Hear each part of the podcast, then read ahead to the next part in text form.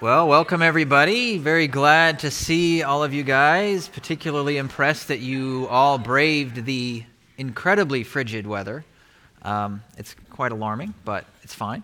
Um, welcome, glad you're here. This is our second uh, meeting of our six week parenting class. If this is your first time here um, and you haven't done it already, there is a um, kind of a protector thing here, right over there and, along with some handouts. The ones over there have come pre stuffed with last week's handout. Um, and then this week's handout is off to the side there. So the idea is at the end, you have all six of the weeks together in one nice, clean spot. So those are over here, name tags in the back. Plenty of refreshments. You guys feel free to, um, throughout the, the morning, um, if you need to top off your coffee or get a snack. Very informal here just um, enjoy yourself. Um, some of you saw the food sign up. Appreciate you guys for, for bringing stuff, those that did. Um, if you are interested in participating in bringing snacks, which are kind of a fun element to our class, um, Beth is going to text and email those out uh, this week, and feel free to jump on that sign up genius and, and uh, bring something for the, the following weeks, as we'll be here till February. Yes? Um, Yes. Oh, yeah, yeah. That's a good segue. I'm glad you asked. So, we have an attendance clipboard here. Um, and so I'm going to start it on this table. I think it missed a couple of tables last time. So if we could kind of try to snake it, like if we go this way and then to the back and then snake it and then to the front, see if we can hit all the tables this time, that would be great. If your name is not on the list, which should have been updated, if it's not on the list, uh, fill out one of these cards and we will get you registered for the class. Um, and if you are on the list, just please highlight your name so that we know that you are here. And I'll start that um, right here. Well, again, thank you for coming to our biblical parenting class. This is our second session. It's going to focus primarily on the responsibilities of parents, discipline in particular. Um, we saw last session that if we are rightly understanding the family, then we will rightly live um, in our family. And we have to understand and embrace the fact that our families are just one part of God's greater design for us and for His kingdom and for His children. Family and parenting is one small piece of God's greater design. God is doing something greater than just our families, doing something greater than just building families and that is he is redeeming a people by his son, for his son, um, ultimately doing it all for his glory. And family is just one means that God uses to bring that about. Now, it is a very, very important piece. It is a very important piece. It's a very vital one, but family is not in and of itself the end of our or our goal. If we make family our goal, making our families whatever it is in your mind that, that this would be the perfect family. If that is your goal, then you're missing it entirely because the goal is the glory of God, the goal is the spread of the kingdom. And if we go about, you know, learning in this class simply from taking, you know, focusing on ourself, maybe our career or our marriage or something else, and we shift that focus to just focusing on families, then we've just basically ex, um, ex, um, exchanged idols from self to our children. Because anything else than a life spent living for Christ, hoping in Christ, treasuring Christ, and proclaiming Christ is idolatry. Okay, so our vision for parenting must be more about ourselves, must be more than about our kids, but it needs to be about the glory of God, which means that that is the passion and the, and the pursuit of our life. And last time we saw that to be a faithful and biblical parent, we need to have a Christ centered life, and we need to be Christ centered parents. Our life and family must revolve around Christ and not us and not our kids. And if that's true, and it is, since that's true, then our greatest desire for our kids is that they would share in that same passion that we have, that same pursuit.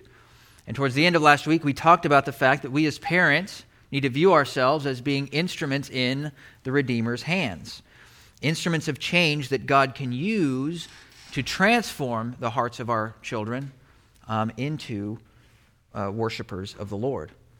So, what do we do as parents to be instruments, to bring them up to that reality, to, to, to change their hearts to focus on the Lord. Well, ultimately, we can be instruments in the Redeemer's hands, but we cannot change our children's hearts. But the rest of this class is largely going to be about what we do as parents. So if you want to turn in your Bibles first to Ephesians chapter 6, we're going to begin there. Ephesians chapter 6, starting in verse 4. Actually, let's back up and start in verse 1. Ephesians chapter 6, verses 1 to 4 says, Children, obey your parents in the Lord, for this is right. Honor your father and mother, which is the first commandment with the promise that it may be well with you and that you may live long on the earth.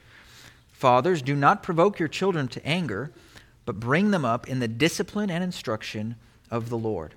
So, if we just kind of break this down quickly, this instruction is to fathers, which is, you know, it's true that the primary responsibility of the household falls on the shoulders of us as um, the heads of our house, uh, of our house, to fathers headship and responsibility of the family ultimately is on our shoulders. But this applies, this command applies to both parents. And he says, Do not provoke your children to anger. Your version might say wrath. We don't want to provoke our children, and we're going to learn a little bit more about that towards the end of our time this morning. But the negative is do not provoke your children to anger. The positive is what do we do is we are to bring them up in the discipline and instruction to the Lord or of the Lord. And these are the two primary responsibilities, and these are the two primary tools in our toolbox to, uh, that the Lord has given us discipline and instruction. And we're going to focus our time today on the first of those, which is discipline or training. Paul states that we are to bring them up, and there in Ephesians 6 4. Bring them up. And if you look back at verse 29 of chapter 5, he says, for no one ever hated his own flesh, but nourishes and cherishes it, just as Christ does the church. That word for nourish is the same word that Paul uses there in uh, 6 4 to bring them up. We are to bring up our children, or we are to nourish them. Used as a metaphor of Christ and the church, his bride, his children as our God, he nourishes us, he brings them up. For his bride, he, he makes sure that there is no spot or wrinkle or any such thing but that we would be holy and blameless before him. And so he that's the same word that Paul uses here, that we are to nourish and bring our children up. You can think of a gardener that's nourishing plants. Right? A gardener seeks for the best environment, the best soil chemistry, searches for the best food to nourish their plants. You know, you learn and you do what's necessary to ensure the growth of these plants that you really want to grow. You know, the tools of a gardener might be a greenhouse for the environment and fertilizer for the soil. Might use a tiller to make sure the soil is right. To weed out, you get a weeding tool and a pruner to make sure that it's growing the way it should. Those are the tools of the trade for a gardener. And when we are bringing up our children, the tools that God has given us is training or discipline and instruction, or your version might say admonition. And so, this very concise verse here, Hebrews 6 4, gives us great instruction on how we are to bring up our children. And last, you'll notice here that it says the training and admonition or discipline and instruction of the Lord. Again, this is Christ centered, right? He is the focus of what we're about. It is for Christ, but also the specifically in the grammar, he is the source of our parenting. To be training and uh, the training and admonition or discipline and instruction are prescribed by the Lord through parents. And so, if you and I want to get our um, directive, we need to go to Scripture. That is what the Lord has given us as He is training us to, to, to, to train our children. Now, before we get too far, as we look at this verse, this is part of a greater context. The first three chapters of Ephesians are um, you know, very doctrine centered. Okay? Doctrinal truths are in the first three chapters. What God has done for us, what Christ has done for us, the role of the Holy Spirit in salvation, who we are in Christ. God has elected us before the foundation of the world, He has called us to be His children. He has died for us, He has saved us by grace through faith in Him. He has sealed us in Him, He has empowered us to live a Christ centered life. All of that is laid out in the first three chapters. And then when you turn the page to chapter um, to verse four of uh, chapter 4, verse 1, he says, Therefore, I, the prisoner of the Lord, implore you to walk worthy of the manner in which you've been called. All of these truths are who you are in Christ. Now walk worthy of that. And in uh, chapter 5, verse 1, he says, Therefore, in light of everything that you are in Christ, be imitators of God as dear children. We are children of God in Christ, and so walk in this way. Again, in, verse, in chapter 5, verse 18, he says to be controlled by the Spirit. So, faithfulness as a parent starts with your submission to Christ. It starts with the fact that you are born again, and then you can walk worthy of that as you seek to, to be instruments of change in the hearts of your children. And that's true uh, as a wife who wants to walk worthy. There's instructions in chapter 5 how you do that. Husbands, love your wives just as Christ loved the church and also gave himself for her. Husbands in chapter 4, verses 5 to 32, to 32. And now, as a parent in chapter 6, all that we do flows to who we are as children of God and His work in us as we seek to be instruments in the changed heart of our kids. So, in, but Ephesians 6 4, to be faithful, God gives us two things, and that's discipline and instruction, two nouns that are very similar but slightly different to bring our children up in the Lord. The first, discipline, is what we're going to focus on uh, for the next couple of weeks. Parental responsibilities, discipline. This likely refers, according to Stuart Scott, to structured guidance and restraint. Structured guidance and restraint. Okay, this word is found elsewhere in the New Testament. We're going to look at Hebrews chapter 12 here in just a bit. And over and over and over again, this word appears. It's talking about discipline, structured guidance, and restraint. Hebrews 12 5, uh, verse 7, 8, 11. In um, 2 Peter 3:16, Paul again uses this word. He says all scripture is inspired by God or breathed out by God and profitable for several things: teaching, reproof, correction, and there he uses our word. He says training in righteousness. So this is structured guidance, restraint, and training. The second verb he uses, which we're going to look at um, in a few weeks, is instruction. This is more verbal instruction or warning. These are the two things God has given us um, and uh, to, to train our kids. The second word of instruction appears in 2 Corinthians 10 11. He says, Now these things happened to them as an example, and they were written, written for our instruction. All the things that God wrote in the Old Testament were written for a particular purpose, and they were for our instruction or our warning. He says in Titus 3:10, reject a factious man after a first and second warning. After instructing somebody over and over again, twice, you are to reject them. So we usually think of verbal instruction as being easier. It's a lot easier to sit on your couch and just tell your kids, stop it, stop it, stop it, right? But that's not really verbal instruction, right? It's easier to talk to them and, and, and than it is to actually get up and discipline them.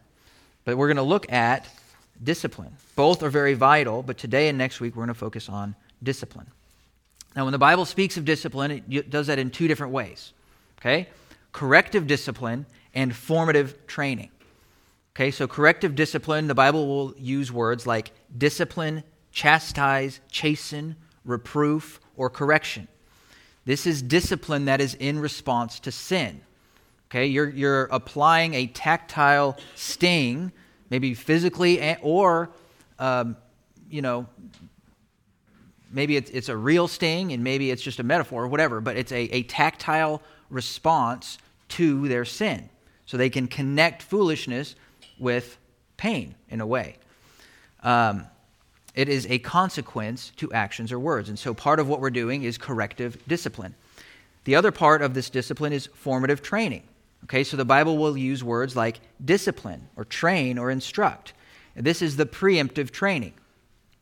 So I don't know how many of you guys played football or maybe a sport growing up, but I played football a little bit in middle school and then high school, and then I stopped. But in football practice, you, a coach has a player run, right? All the players run.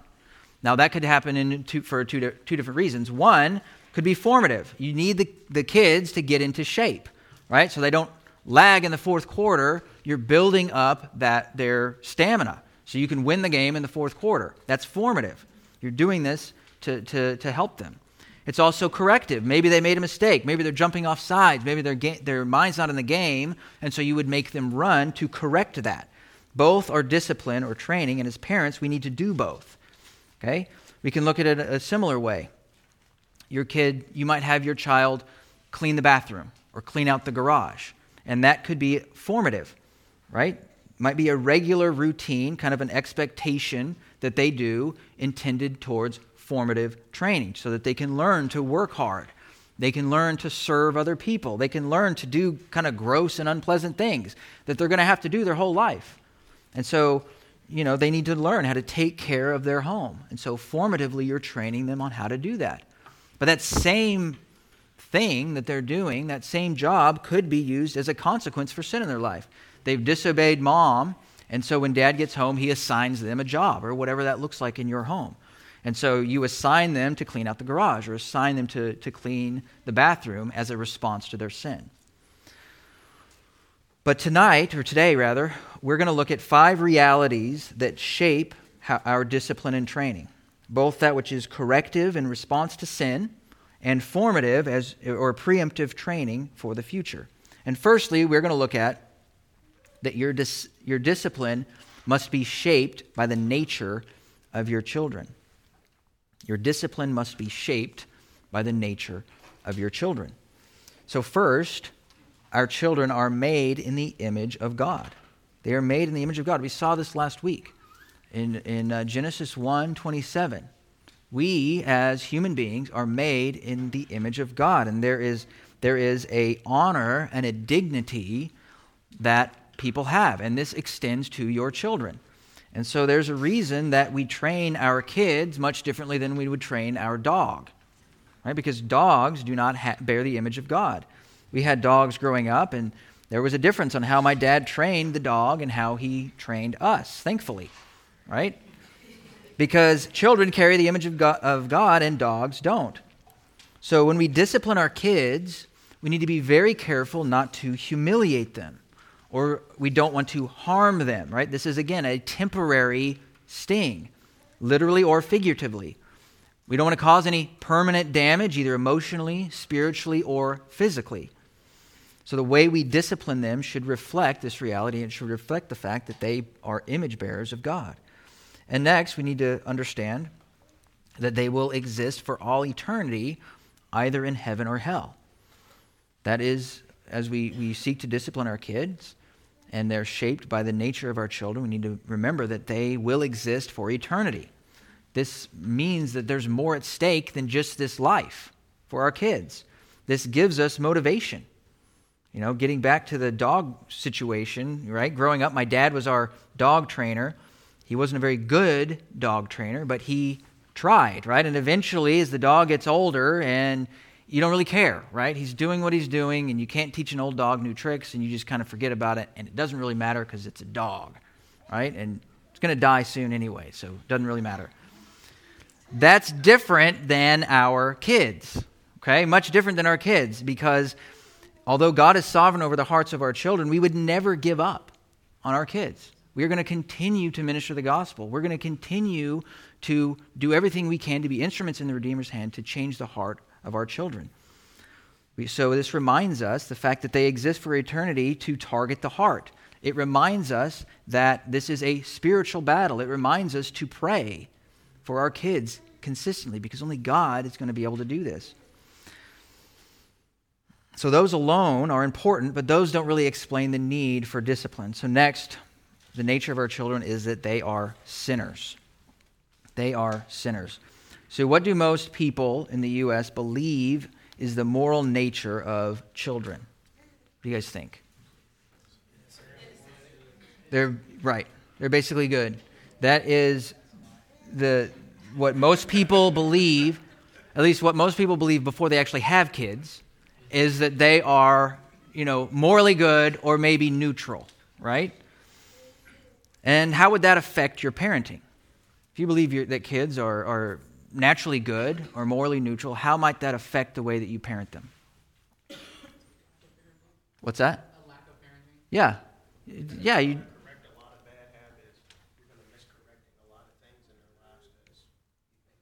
you'll miss a lot of things. Right, that's exactly right.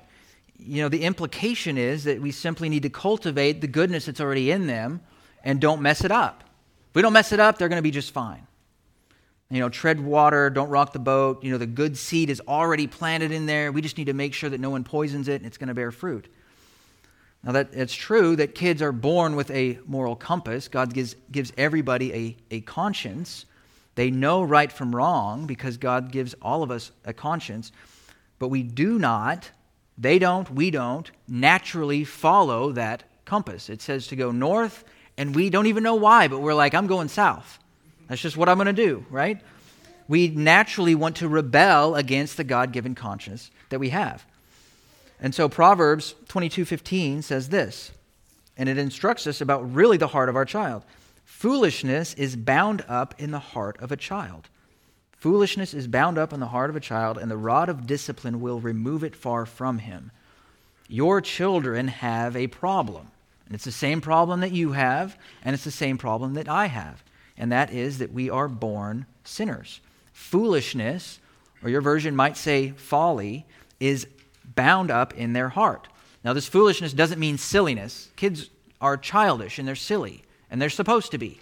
This word doesn't mean that they're silly, it means that they have no fear of God. Foolish rebellion, a lack of fear of God, is tied to their kid, to, to our kids. John Kitchen says that this describes a hardened case of moral stubbornness or stupidity. Okay? That's what this word means. Jeremiah 17 9 echoes this. It says, The heart is more deceitful than all else and desperately sick. Who can understand it? This is the nature of the problem. Your child's fundamental problem is not a lack of knowledge. If it was a lack of knowledge, then a good heart to heart or just getting them knowledge would solve the problem. But that's not the nature of the problem. Your children are not morally or ethically neutral, or they would simply just need instruction, and they wouldn't need discipline. But the nature of the problem is that they are foolish, sinfully, sinful, and morally stubborn. Okay, so J.C. Ryle says, Remember, children are born with a decided bias toward evil. And therefore, if you let them choose for themselves, they are certain to choose wrong. The mother cannot tell what her tender infant may grow up to be tall or short, weak or strong, wise or foolish he may or may not be any of these. It's all uncertain. But one thing the mother can say for certain is that he will have a corrupt and sinful heart. It is the nature of us to do wrong. Our hearts are like the earth on which we tread. Let it alone, and it is sure to bear weeds. And this foolishness is not just a, a small part of your child's makeup, but this verse tells us that it is bound up in the heart of our child inextricably tied. It's dyed in the wool.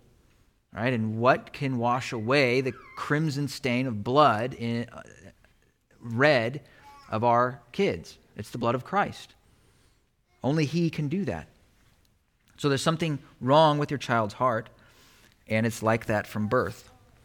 The Bible claims that children are born sinners. Psalm 51:5, Behold, I was brought forth in iniquity. So they need somebody to help them remove it because it's inseparable on their own. And so God gave them you. God gave them parents who can discipline them because the verse says, But the rod of discipline will remove it far from him. Your kids desperately need discipline, and it is the rod that is prescribed. Now, this is used literal as an instrument to spank with, and we're going to get to kind of the, the how of how this is done in a, in a loving and wise way next week. It's used literal for an instrument to spank them with, and it's also used as just a metaphor for discipline. Spanking is not the only form of discipline that we have, but it is a, an invaluable tool that's prescribed by God.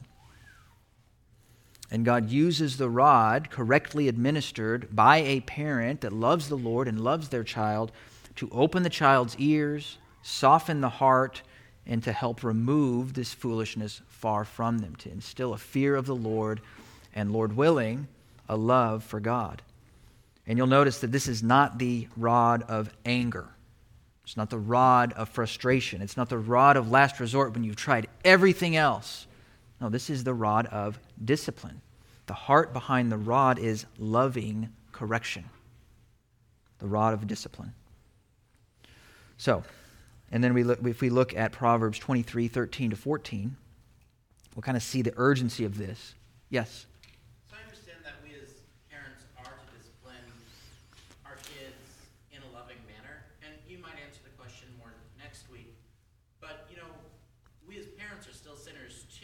Yeah. It's like one sinner disciplining another sinner, but I understand that, you know, generally the assumption is, you know, we're saved. I, guess I'm just wondering how that's done. Yeah. Um, Good question. I'm going to get into kind of how to do this in a way that's that is helpful and how we can do this in a way that it's not helpful next week. But by and large, you have to again think of your child's heart do this in a loving way. Never do it in anger. Right? This is not you taking your anger out on your child. This is you following the instructions of the Lord, lovingly correcting your child. And so, never do it when you're impatient. Never do it. Never spank your kids when you're anger, when you're angry. Um, and those are some principles. But we're going to get into that, you know, more in depth next week. Yes.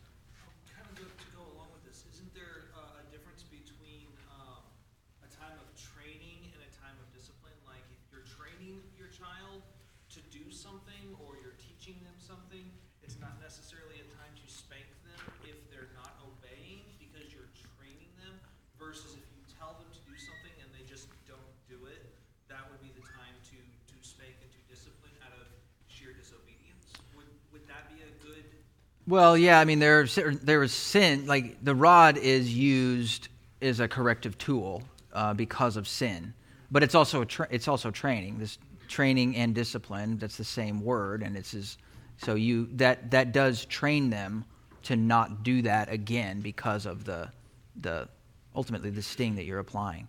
And we'll get into this next week, but very very good questions. Um, Proverbs 23, 14, 13, and 14 says. Do not hold back discipline from your child. Although you strike them with the rod, he will not die. You shall strike him, him with the rod and rescue his soul from Sheol. Discipline is a rescue mission designed by God to help save your child from hell. And that's why it's important that we do this discipline not focused on the behavior modification, but focused on the heart. Again, a balance of God's sovereignty and our responsibility but we must use the means that God has given us to accomplish that end. And primarily, it's the use of the rod, which is physical discipline. So, understanding the nature of our kids helps us recognize the importance of parental discipline. John Angell-James says this in The Christian Father's Present to His Children. He says this A gardener must sow the choicest seed. Okay, so that's like our instruction. That's what we're telling our kids verbally. We, we need to tell them what to do and what not to do. The gardener may sow the choicest seeds, but if he neglects to pluck up the weeds and prune the wild overgrowth, he must not expect to see flowers grow or his garden flourish. And so a parent may deliver the best instructions, but if he does not, by discipline, eradicate evil tempers, bad habits, res- repress wicked corruptions, then nothing excellent can be looked for. So we do all of those things, and that pruning process includes physical discipline. So the next principle that shapes our discipline is the fact that our discipline must be shaped by God's discipline of his children. We saw in Ephesians 5 1 that we are to be imitators of God.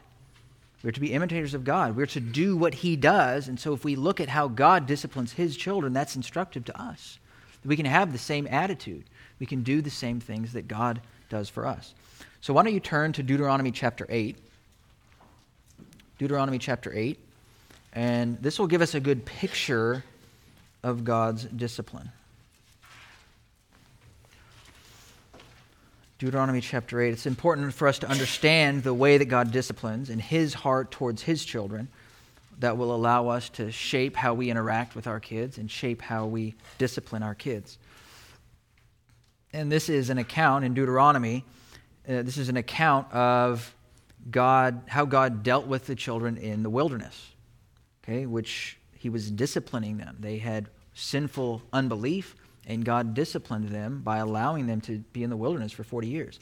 And that's what Deuteronomy is. They're on the banks of the Jordan River. They're getting ready to go into the promised land, and this is one last giving of the law and a recounting of that as a way of one final instruction.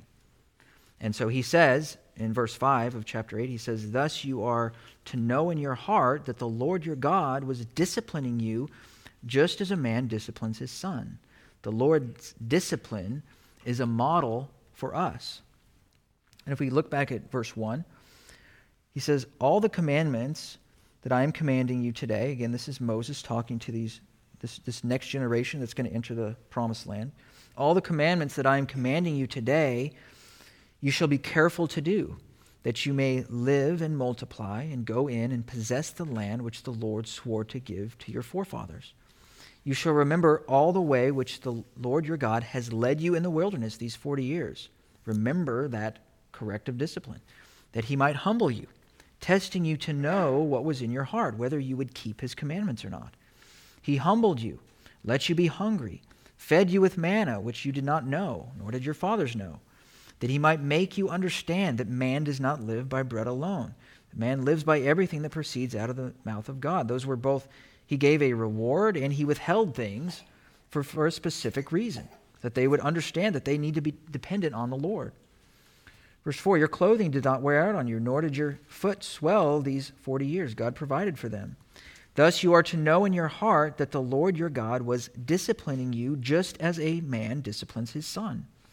Therefore you shall keep the commandments of your Lord your God to walk in his ways and to fear him. For the Lord your God is bringing you into the good land, the land of brooks of water, of fountains and springs flowing forth in valleys and hills, a land of wheat and barley and of vines and fig trees and pomegranates, a land of olive oil and honey, a land where you will eat food without scarcity, in which you will lack nothing, a land whose stones are iron and whose hills you can dig copper. And when you have eaten and are satisfied, you shall bless the Lord your God for the good land that he has given you. Beware that you do not neglect or forget the Lord your God by not keeping his commandments or his ordinances and his statutes, which I am commanding you today. So, seeking to correct their unbelief, the wayward attitude that they had because of their unbelief, as a consequence of sin, he did many things as a corrective discipline. And to prepare them for the prepare this next generation to enter the promised land, a lot of these things were formative training to prepare them to, to, to love him when they entered the land. So, this is a good picture of how God disciplines his children. God was preparing them for the future. That's Old Testament. Now, if we look over in Hebrews chapter 12, I'm going to flip over there with me. Hebrews chapter 12, verses 4 to 11, we'll see the principles of God's discipline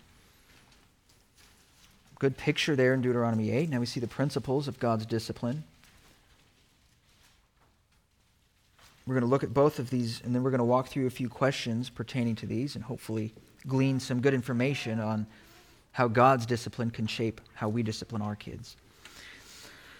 He says there, in, starting in verse 4, he says, You have not resisted to the point of shedding blood in your striving against sin. That's the context here, right? Is, is striving against sin and you have forgotten the exhortation which was addressed to you as sons. My son, do not regard lightly the discipline of the Lord, nor faint when you are reproved by him. For those whom the Lord loves, he disciplines, and he scourges every son whom he receives. It is for discipline that you endure. God deals with you as with sons, for what son is there whom his father does not discipline? But if you are without discipline, of which all have become partakers, but if you are without discipline, then you are illegitimate children and not sons.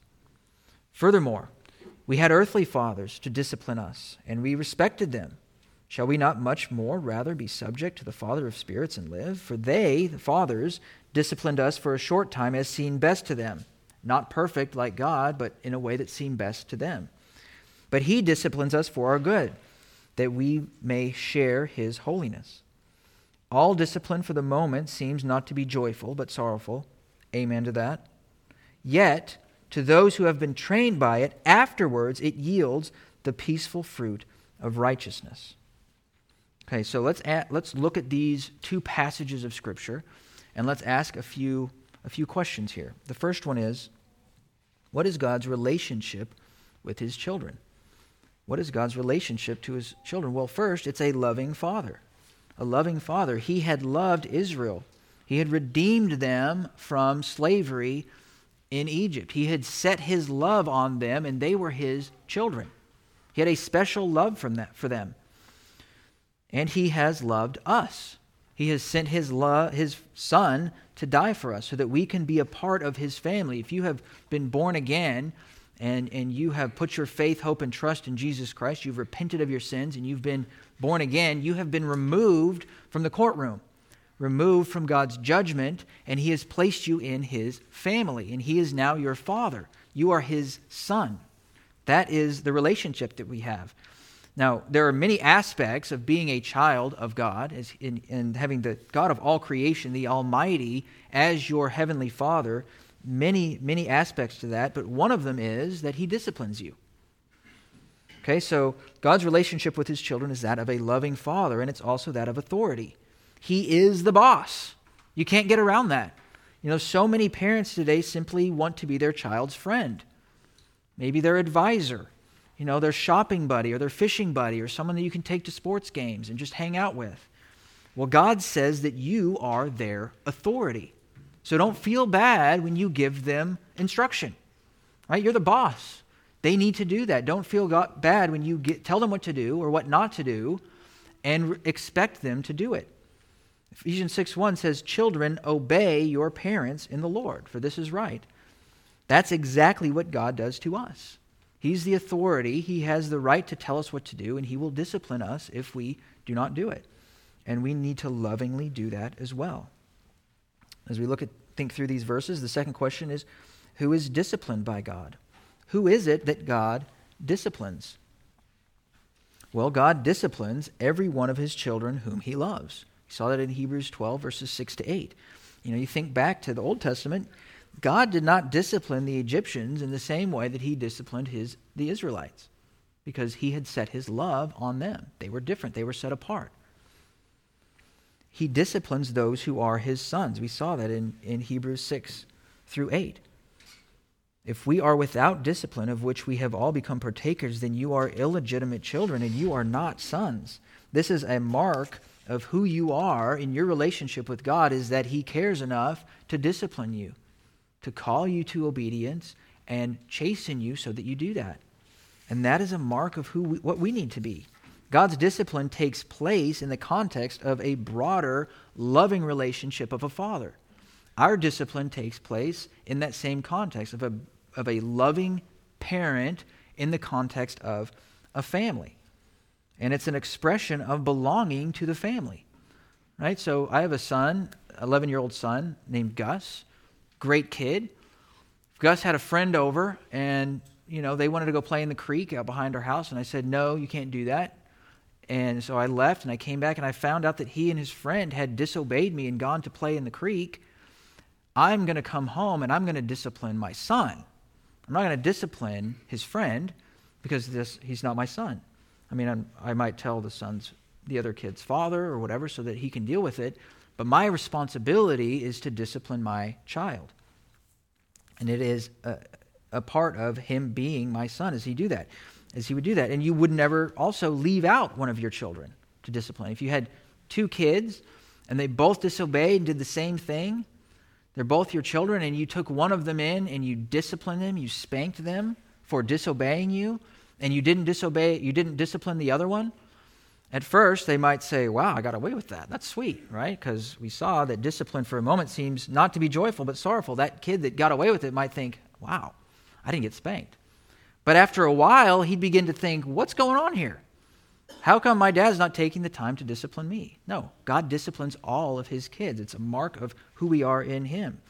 And we're not going to leave out one of our kids. If you are not disciplined, you're being treated like an orphan. You know, some people say, you know, I love my children too much to discipline them.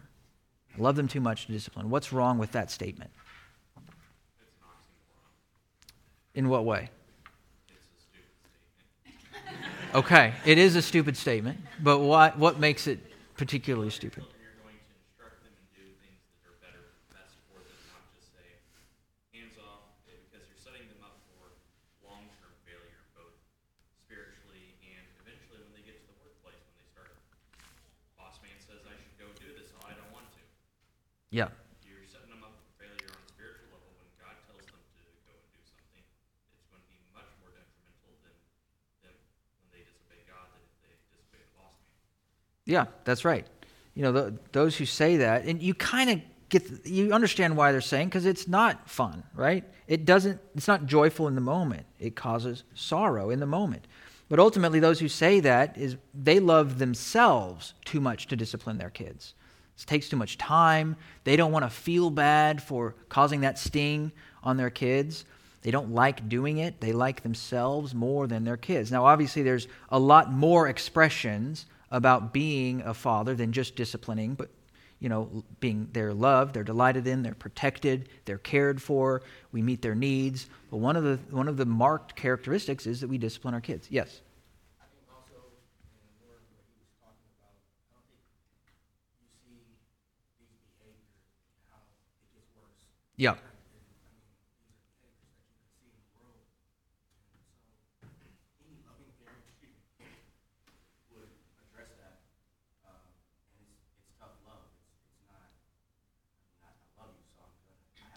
Yep.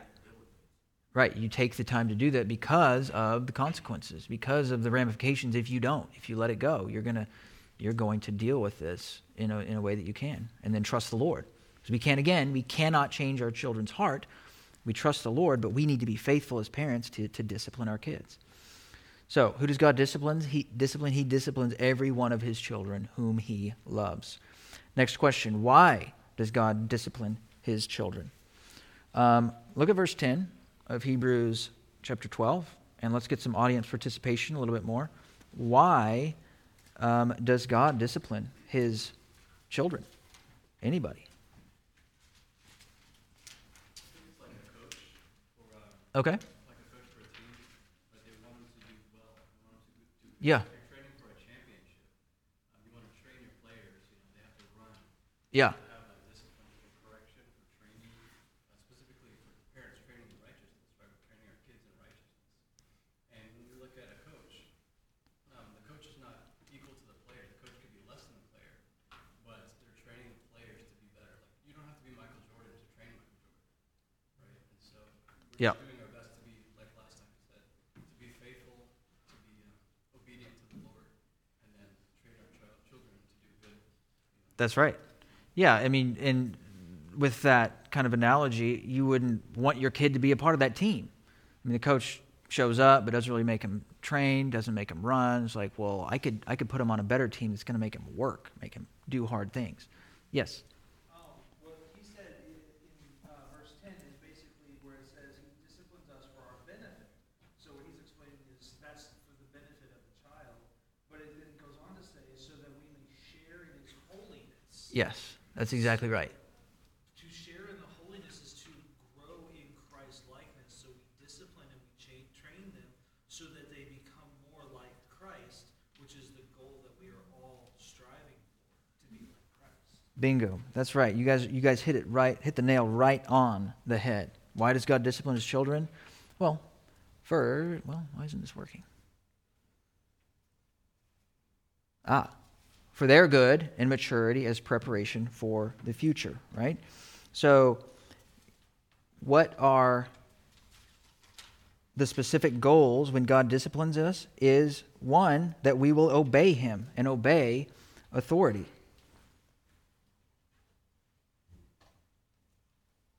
There we go. That we will obey him, obey his authority. You know, um, so we will be subject to and respect God and live under his authority, right? So we would understand that I am not my own master, and I never will be, right? I don't always get what's best for me. I don't always get what I want. When our kids need to understand that they're not the authority, they're not going to always get what they want. Help them understand that the ultimate authority that they need to obey is God. They are obeying me because my authority comes from the Lord. Beth and, Beth and I have tried to varying degrees of success to help our, our children understand that they will always be under authority. And that was already mentioned, right? Success in life, and by success I mean a life that honors the Lord. Success in life comes from understanding the fact, a wise, God honoring, faithful life, a family, maybe one day that honors the Lord, comes from understanding that you are under authority. Right now it's parents, teachers. One day it's going to be your boss, it's going to be the police or the government. And ultimately, if you become the president of the United States, you're still subject to Scripture. You're still subject to God, who is the ultimate real authority. And rebellion and bucking against that authority does not lead to a faithful, wise, fruitful, productive life. And so we are disciplined. God disciplines us so that we will recognize His authority, recognize our authority first, and that our authority comes from Him, and they must obey Him. Bruce Ray says this He says, Our motive for discipline is to bring our children into a subordinate relationship to the authority of the living God and not just ourselves. Our authority comes from God, and He gives us the, the right to tell our children what to do. If we seek to make our children submit to us alone, we have failed in our biblical responsibility. Rather, God says that we are to bring them into submission to Him. All of our discipline, our nurture, our instruction, and warning must be framed in this context to bring them to a point where they become obedient disciples of Jesus Christ. That shapes what we're doing. So, God's specific goal is that we would obey Him his authority with humility. Obedience is the goal, and the other goal is that they, that they our kids, would be like him. That we would be like him. This is specific holiness, which, which was just mentioned.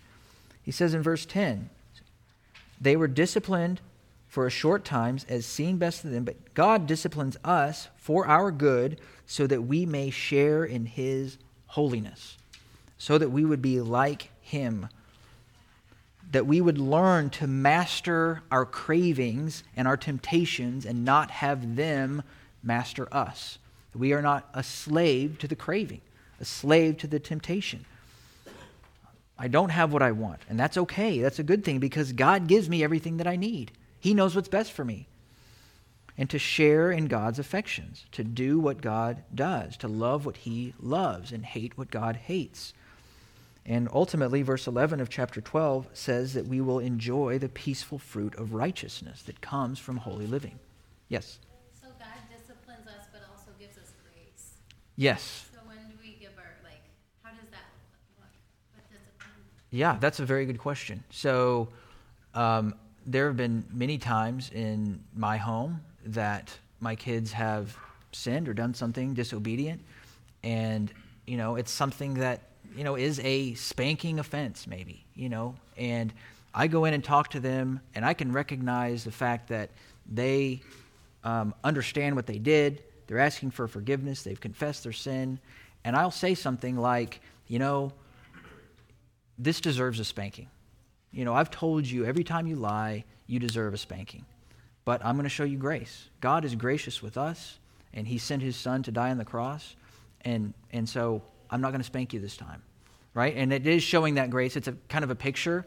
But again, I don't do that very often because that discipline is a loving thing.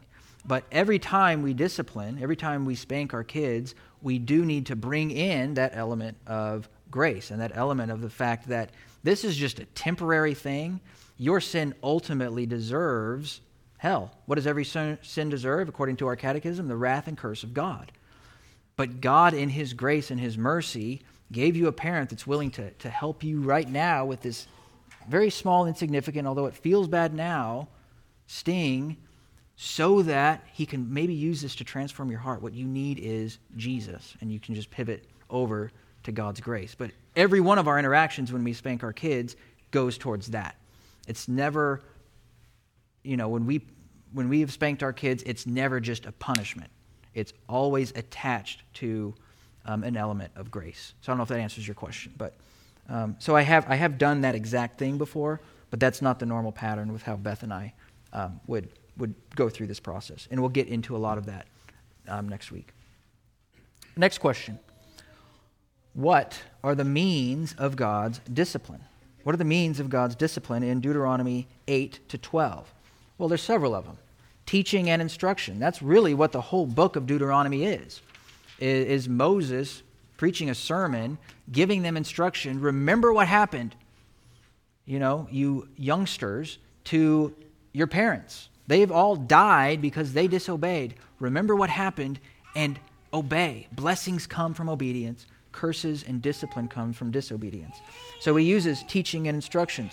He uses rules, consequences, and rewards. In the wilderness, as a consequence, 40 years, as rewards, you know, things like their, the soles of their shoes not wearing out. They were, this faithful generation was going to enter the promised land, and it was rules accompanying consequences um, that helped deal with that. He also used circumstances that shape and develop and test their character. He allowed them to go hungry and thirsty. Now, I don't recommend withholding a meal from your kids or whatever, right? You're not going to eat until you do this, there, this, this, and this.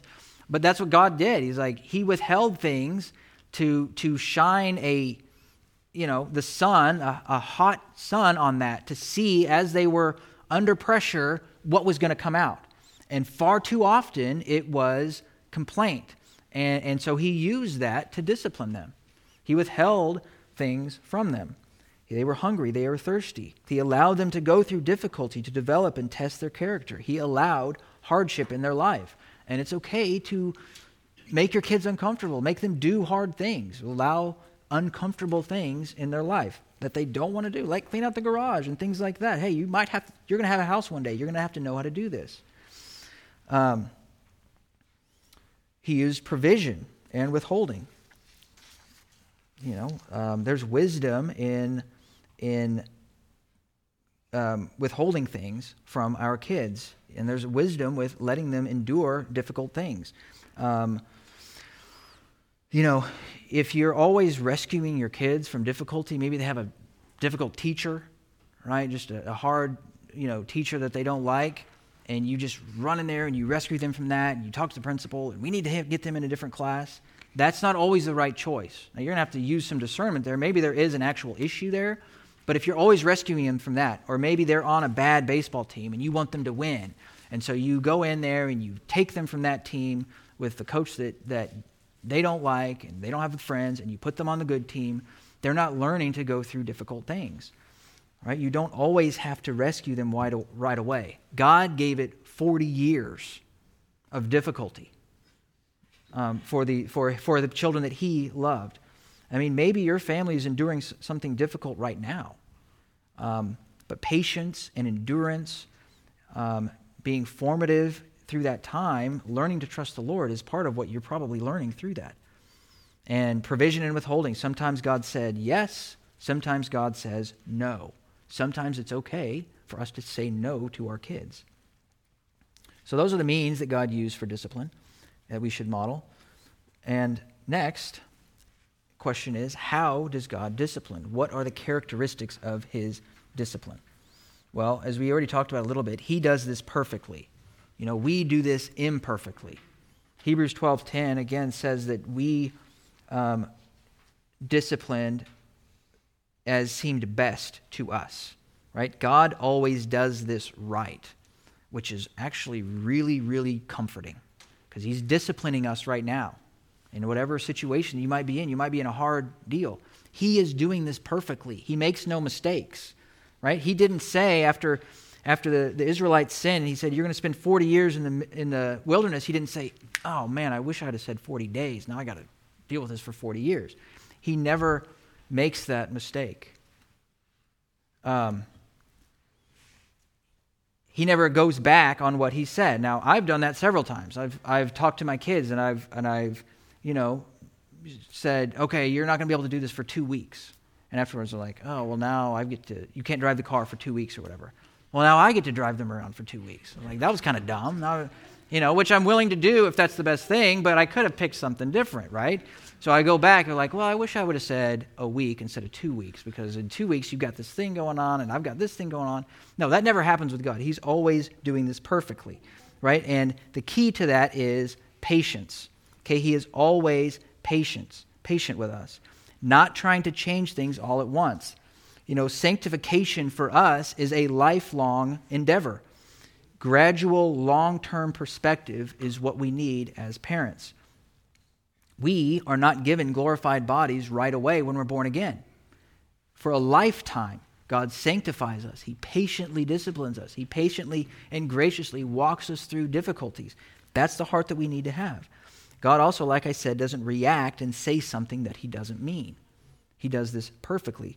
But if we apply patience when we deal with our kids, we will have to go back fewer and fewer times and ask them to forgive us for our impatience. Okay, so we model God's discipline by being patient. And God is always patient. He is also consistent, right? He is always faithful. Always faithful. You never have to wonder how God is going to respond. You never have to think, well, I hope God is in a good mood today because I just hope he responds to this in a way that's good. No, that's, that's how we tend to be. You know, our kids, we, we are not um, patient. We can be inconsistent. We can be unfaithful. We need to come and talk to our kids about that and ask them to forgive us when we do, when we do that. God is always faithful. He is always consistent and never has to, we never have to wonder how he's going to respond to a certain things because he's told us in his word um, what his character is. God is patient, God is consistent, as we need to be, and he is intentional. God is thoughtful. There's always a reason behind what he is doing. God's not passive in his discipline. He is seeking out his children to mold them closer to the image of Christ. He's not passive, just waiting around. He's also not hyper scrupulous. He's not harsh. When we discipline, particularly using the rod, it always needs to be intentional, always with an eye on something greater, and that is the grace of God, using that as an opportunity for the gospel. So ask yourself several things here. Ask yourself, how does our relationship with our children reflect God's relationship with his children? How does your relationship with your children reflect some of these realities? What are you preparing your children for? When you interact with them, what are you preparing them for? You're always preparing them for something. You're always teaching and training them something. What are your specific goals for your children in light of, of God's discipline of us? And how can you train and discipline them toward that end? But as we seek to discipline our children, we need to keep in mind God's discipline for us. And as Ephesians 5 1 says, we need to be imitators of God. And third, your discipline must be shaped by the warnings and exhortations of Scripture. Shaped by the warnings and exhortations of Scripture.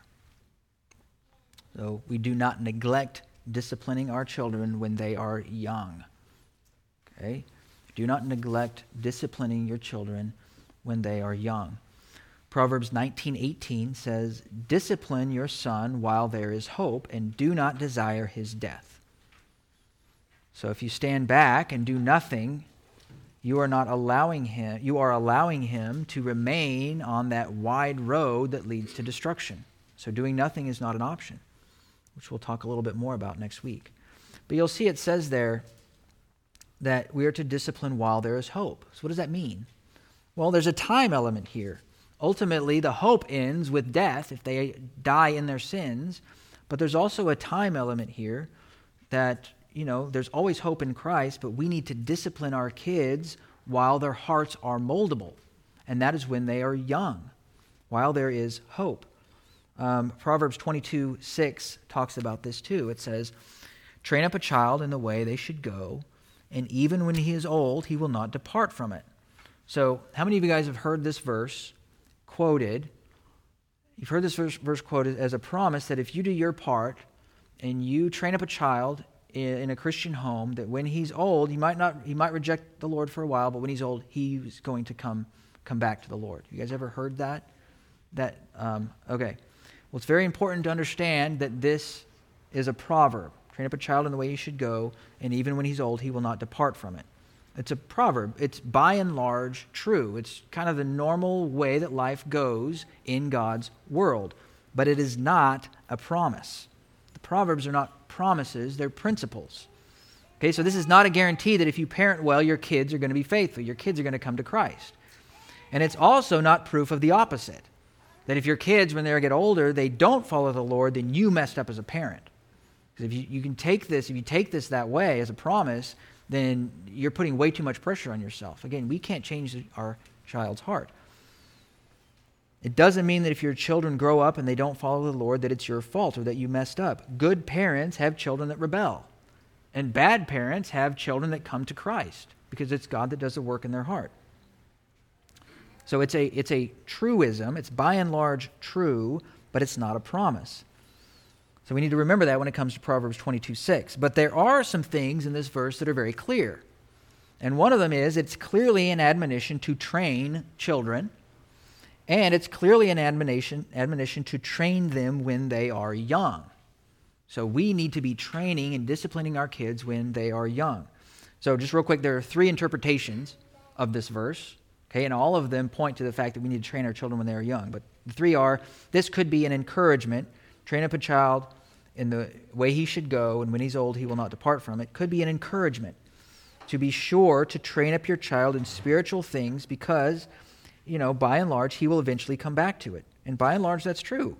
It's important, it's very important for us as parents to impart biblical truth, to call our kids to repent of their sins and trust alone in Jesus, and to model that as parents, to shape our kids' worldview. And by and large, they will remember that. And by and large, they, God uses families, God uses parents to bring children to repentance. It's true. So, by and large, it's true. It could be could mean this to train up a child according to their unique personality or bents. Right? God has given each child specific traits, specific personalities, and it's wise for us as parents to to use that. Right? It's not a one size fits all. You tr- you you know you wouldn't um, treat every child differently and and be harsh with one and kind with another or anything like that. But this could be an admonition to, to be wise and discerning when you're disciplining your kids and don't do everything the exactly same because they have specific traits and personalities. Or this could be a warning to train a child according to his own way, or basically let him do his own thing. He has a natural bent, you just let him do that. Allow them to have unlimited self expression. Just back off and let him decide. Uh, I, I know somebody that's doing that with spiritual things. He's like, hey, I'm not going to make him, I'm not going to tell him what to believe. I'm going to let him believe whatever it is um, that, that he wants to. You know, I just don't want to force feed that to him.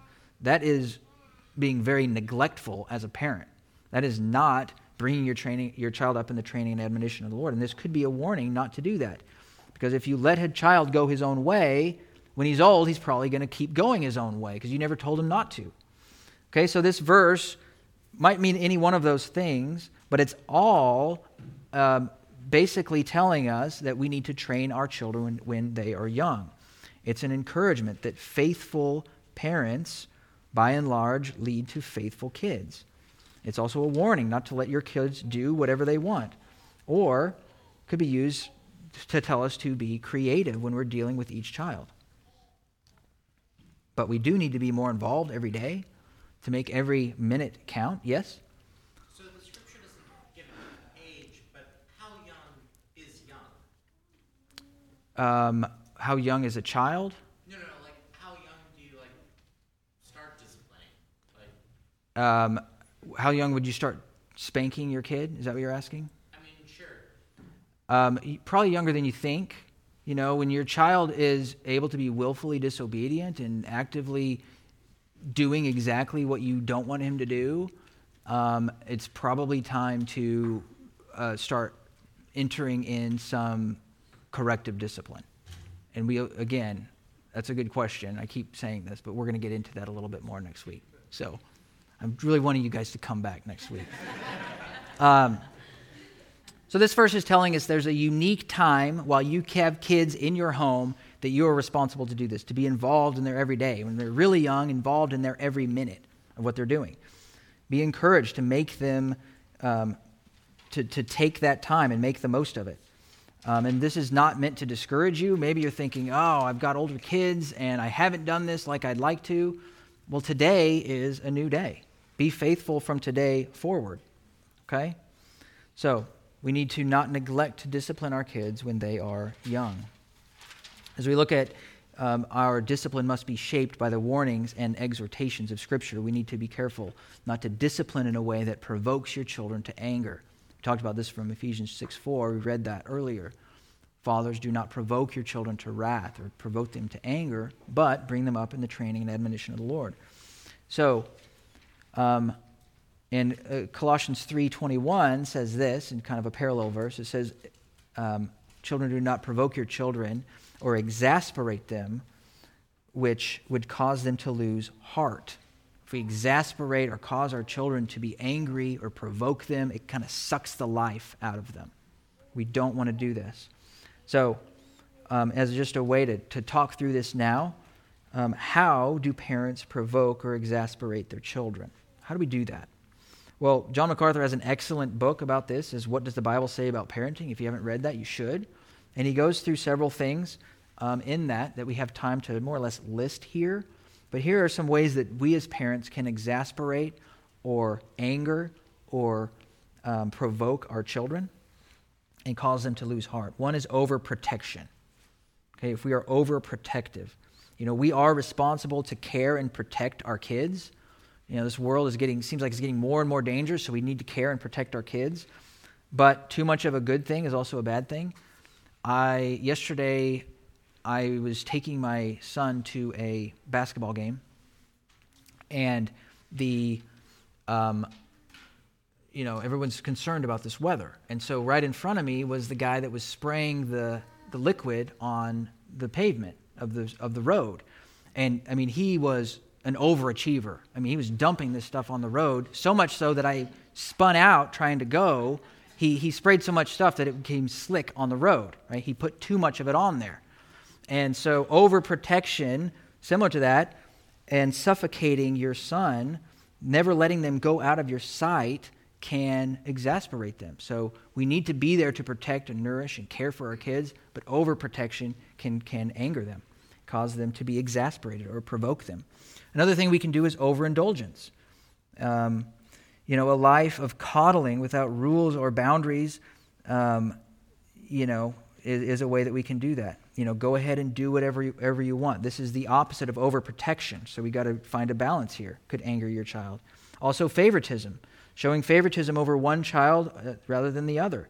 You know, if you look in the Old Testament, you can see with Isaac and Esau, Jacob and Rebekah, I'm sorry, uh, Re- yeah, Re- uh, Jacob and Rebekah, that favoritism led to a lot of hardship.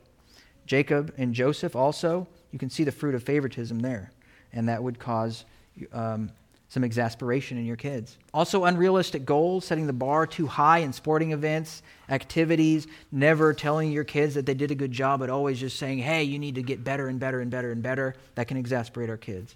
Being overly critical, when you consistently criticize and never reward, encourage, or, or notice the good behavior, you're always, you know, zeroing in on what they did bad. You did this and this and this, and you never encourage that good behavior, that can exasperate our kids. Also, neglect um, can, can do that. Also, condescension, you know, down on your kids or punish them for being kids. Kids do silly things. We discipline sinful things, not childish things.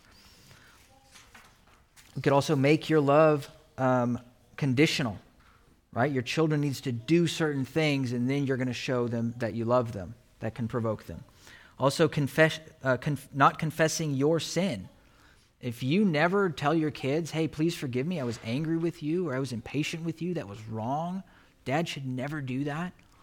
Please forgive me. If you're never confessing your sins to your kids and you're always making them do that, you're not modeling Christ likeness. So be quick to ask for forgiveness from your kids when you have sinned against them. Um, and then, lastly, and specific to what we're talking about, and we'll get into a little bit more, physical or verbal abuse. So don't spank in anger. Don't be overly aggressive when you spank your kids. Don't overpower your children with words either. You know, you can win the battle with your kids while they're young and lose the war because they'll become embittered against you. So, those are some of the ways that we can um, exasperate our kids. And next week, we will get into recognizing the fact that the rod is the primary means that God has given you to discipline your kids. And we'll get into kind of the nuts and bolts of how we can do that in a way that is helpful and glorifying to God. Yes? With the rod, there's like two different definitions, right? One's a symbol and one's a tool. Yeah. So how do you know what, like, what they're talking about, if it's a symbol or a tool? Well, it's used both. Um, and so, you know, I mean, because it me- and it also means both. So whether whether if you're using that as a rod to to discipline them, then you're also instructing them at the same time. And so, um, let's let me pray, and then we can talk about it a little bit more if you can. Just because that our our wonderful friends are coming to their Sunday school class. All right, let's pray. Lord, thank you for your kindness and your goodness. Thank you for allowing us to be a part of this class. Lord, I pray that we would be parents that would honor you. Lord, I pray for everybody in this room, Lord, that we would seek to honor you through our interactions with our kids. I pray that you would empower us to do that um, through your Spirit this week. In Jesus' name, amen.